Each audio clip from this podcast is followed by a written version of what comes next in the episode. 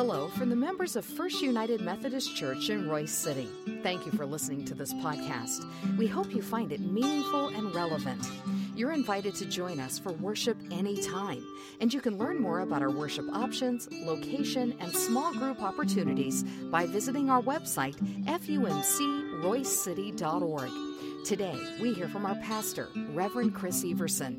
May God bless you as you listen to his word proclaimed. Great to have the uh, praise team back, although last Sunday was a great celebration for our, our Youth Sunday to see the youth in, in leadership uh, in all aspects of the worship service, and also to have our youth director, Isaac, preach last Sunday. Uh, especially the second service, uh, Trace and I were able to sit together and worship, and that's something that doesn't happen quite often. So I'm thankful for uh, this, the, the ministry of our youth and the ministry that you provide for our youth and children. So thank you for all that you do to allow us to be a place that is open and welcoming to, to all of our kids and youth so that they may take on the name of Christ and grow as disciples of Jesus Christ. Would you please pray with me? Oh God, we come to you this day, reminded of all that you have done for us, reminded of the, the great cloud of witness that has gone before us. So, God, as we uh, gather as your people, we ask that you open our hearts and minds to receive what you have for us today. We ask that you let the words of my mouth and the meditation of each heart here be pleasing in your sight, O Lord, my strength and my Redeemer. Amen.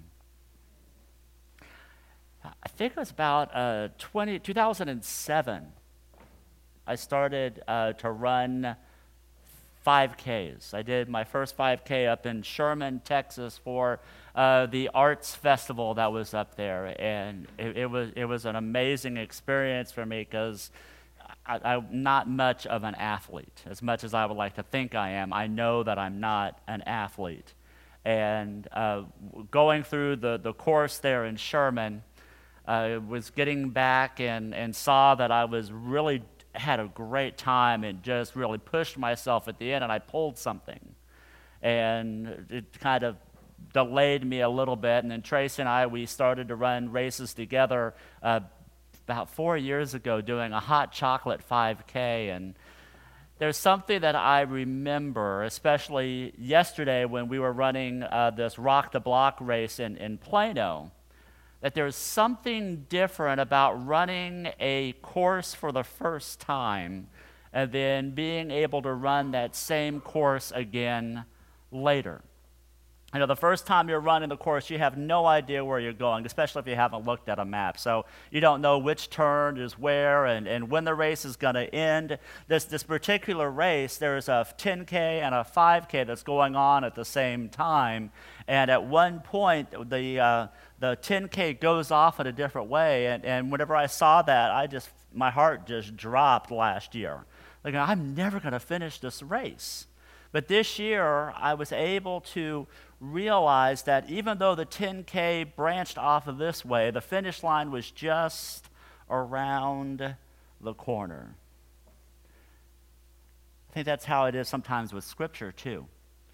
When we encounter Scripture for the first time, we may not understand exactly where the writers are taking us or, or, exactly what the stories of Jesus are, are sharing with us. But when we have the opportunity to go back and, and, and read through those passages again, we can get different truths. We can get different ways to interpret Scripture so that we can understand the true message of God's love through the grace of Jesus Christ.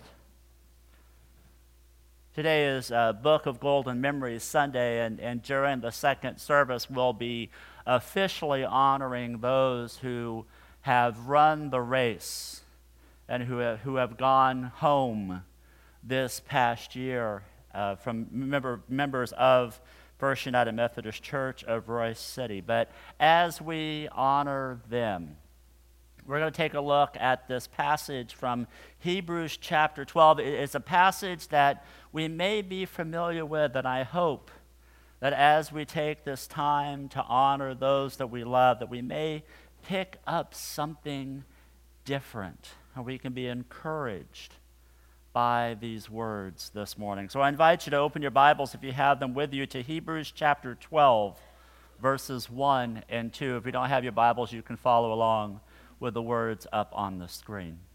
Hear the word of the Lord. so then, let us also run the race that is laid out in front of us, since we have such a great cloud of witnesses surrounding us. Let's throw off any extra baggage, get rid of the sin that trips us up, and fix our eyes on Jesus faith's pioneer and perfecter. He endured the cross, ignoring the shame for the sake of the joy that was laid out in front of him, and sat down at the right side of God's throne. The word of God for the people of God. Thanks be to God. So, as I said, today we are honoring the cloud of witness of those who have, have gone home to be with Jesus this past year of our church. And these people are, are, are strong, amazing people of faith. We honor Jim Cavanis, who I, I am sad to say that I never had the honor to meet because he passed away before uh, I got here to be your pastor. But the one thing that I know about Jim is that he was extremely generous. And he was extremely generous towards our youth. And he wanted to make sure that no youth was left out of a mission trip or any type of activity. And he made sure that they were able to participate in the life of the church. And then we remember sweet Freya Fisk and I know uh, Freya has a special place in uh, Tracy and I's heart because uh, when we were introduced as, uh, as I was introduced as the pastor of this church, Freya was there at that first SPRC meeting. And her smile just beamed in the room. And she, I could really say that she was the first person that really enfolded Tracy and I into the life of this church, and we are so grateful and so thankful for that moment. We also lift up Bill Edwards. Uh, Bill is a World War II veteran, so it's appropriate that on this Memorial Day that we also think of him. I remember going to his house and going to the hospital and him sharing uh, stories about the war and, and sharing the same joke over and over again. That's too long for me to go into right now, but I remember him just having a big kick whenever he got to that punchline. But I also remember having conversations with him about his faith and about what God meant to him and, and how he is wrapped up in the love and grace of Jesus Christ. And then most recently, we lost Miss Estelle Daly. And the thing that I loved about Estelle was her perseverance in prayer. You know, uh, Dean mentioned that we're trying to get the phone tree back up and running again because it's kind of fallen away. But she was really one of the first people to get that going. So, in honor of her, we need to get the prayer chain going again. So, if there's a sign up sheet over here by the stairs, that if you would like to be a part of that, you can. But I remember seeing Estelle, and every single time she was quick to be in prayer. Not just for me or not just for her, but she wanted to make sure that we added others to the prayers.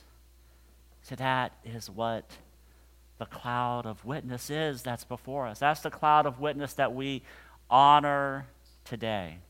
That's the cloud of witness that, that helps us grow in our faith so that we can see that, that firm foundation in their lives and have it become a part of our lives.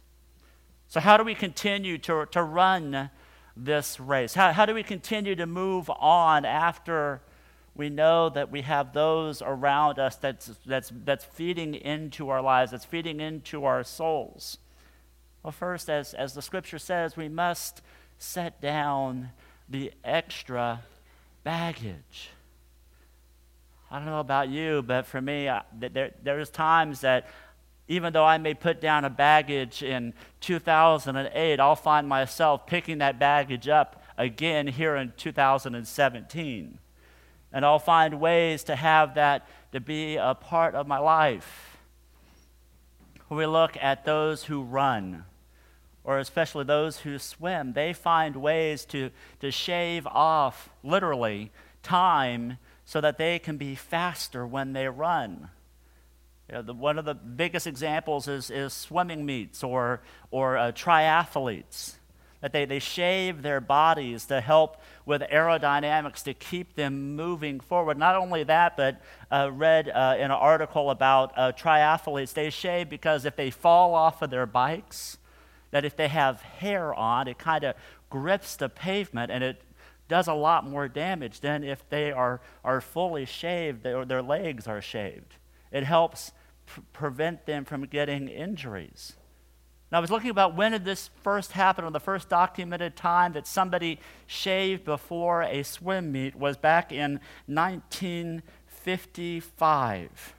A guy by the name of John Hendricks of Australia. He shaved his entire body so that he could be faster in the water.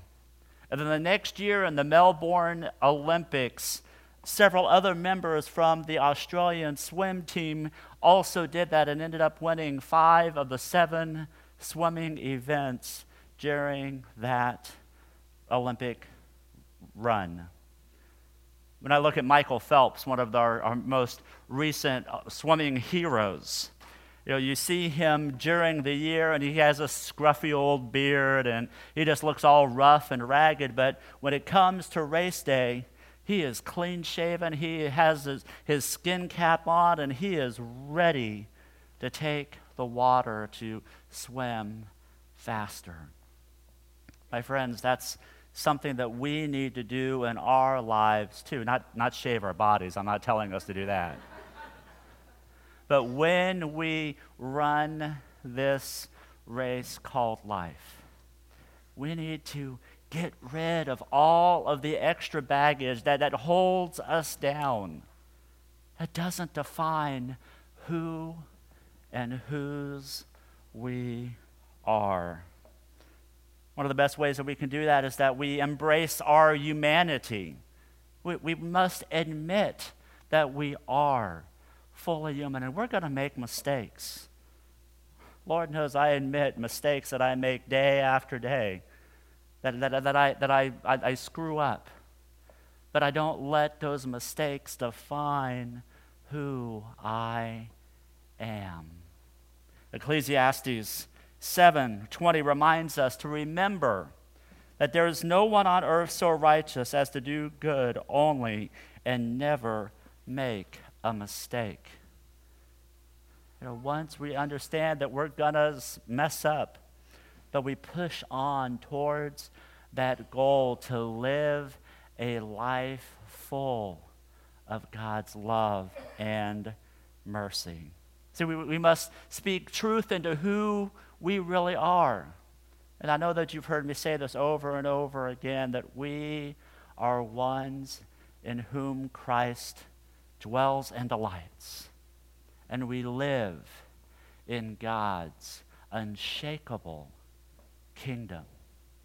We are ones in whom Christ loves and delights, and we live in God's unshakable kingdom. A dear friend uh, had my wife, Tracy, put notes up in my office and in, uh, in, our, in our house. And this is a note that I look at periodically just to help me remember who and whose I am. The note says that Satan would rather conspire to keep you in a constant state of mourning grieving over who you wish you were instead of relishing who you really are. He prefers you insecure and crippled by self doubt.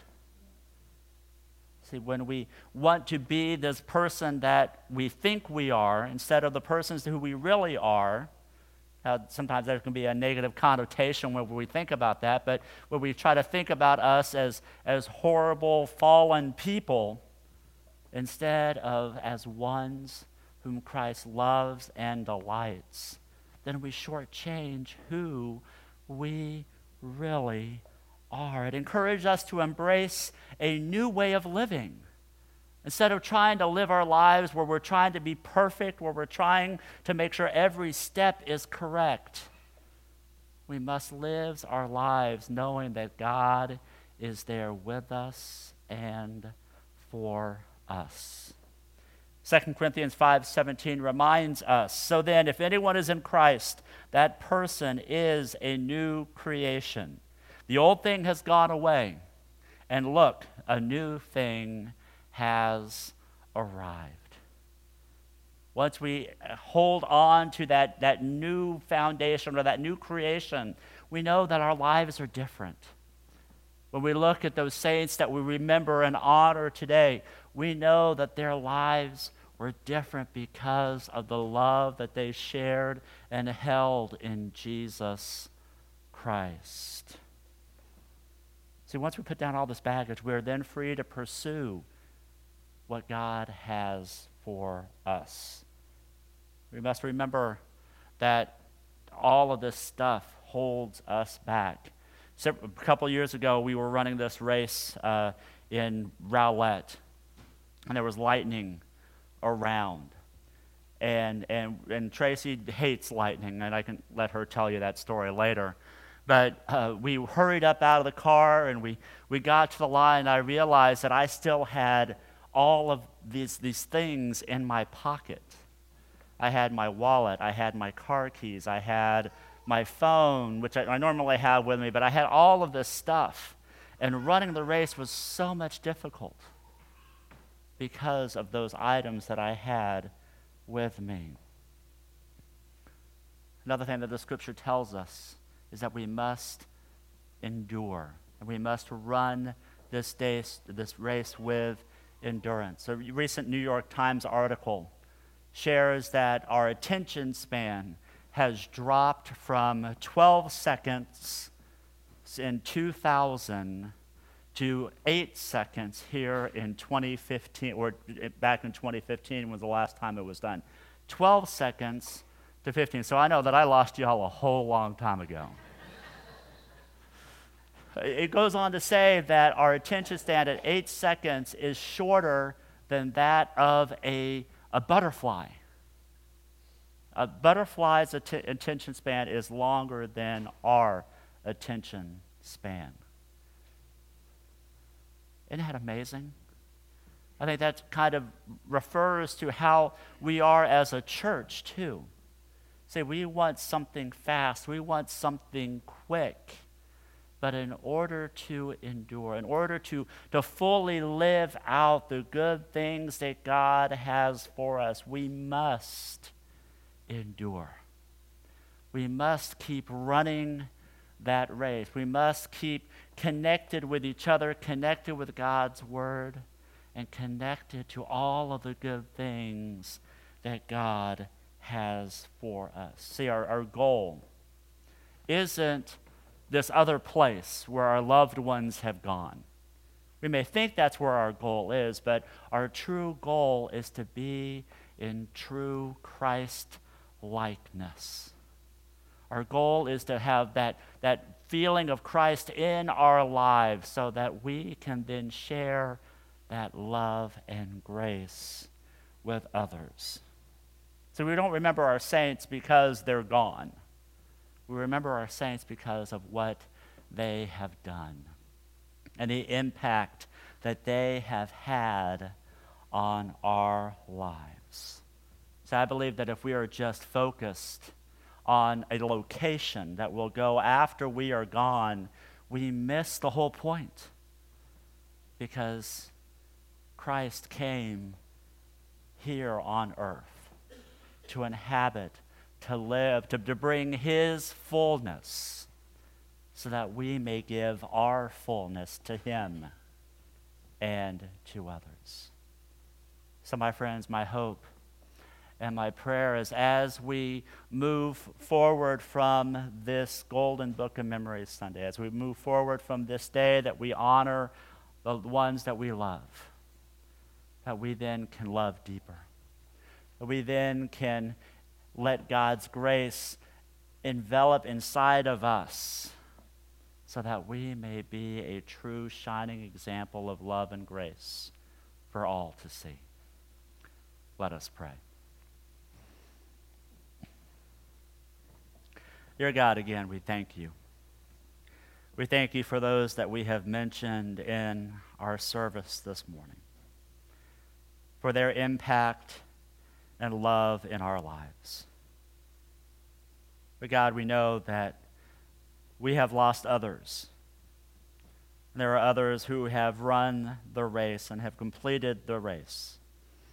And we thank you for how they have impacted our lives and how their love and grace has helped us to grow to be the persons that you see in front of you this morning. Help us to live out their examples. Help us to live out so that their story, which is your story, can become our story. And that we can pass that story on to others to live full to live in, in, in grace and in peace and in harmony with one another so that your name may be proclaimed throughout all the world. So, God, we lift these things up to you. And we pray this in the strong name of the one who gives us life and life abundantly, Jesus our Lord. Amen.